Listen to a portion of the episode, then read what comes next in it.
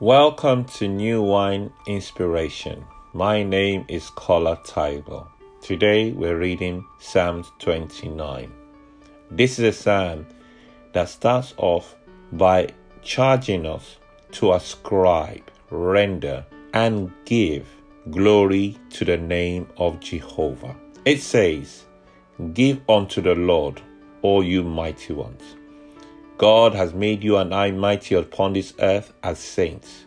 We must never make it about us. We must always make our life about His own interest. In this psalm, we see that God's power is tracked through the course of the tempest, the violent storm that the psalmist experienced, and he reads into the affairs of what is going on the glorious power of God. Saints, I want you and I to always remember that God is glorious in power, in majesty, in all of world's affairs, and in his creation. How does God exhibit that?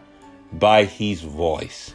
The Bible says the voice of the Lord is over the waters. The glory of God thunders.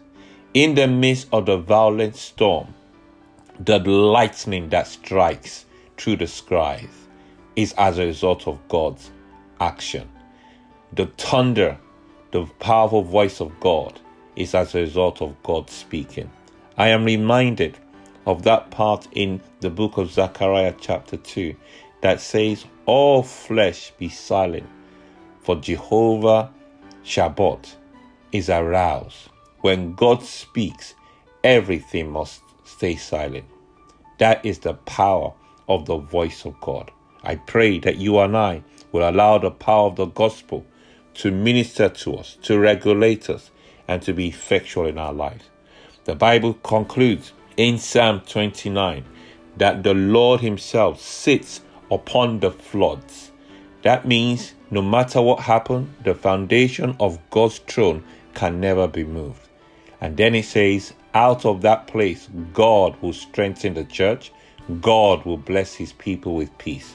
Saints, I want you to receive the peace of God and allow the strength of God to be your enjoyment. I declare in this season, the Lord is with you because he is glorious. God bless you.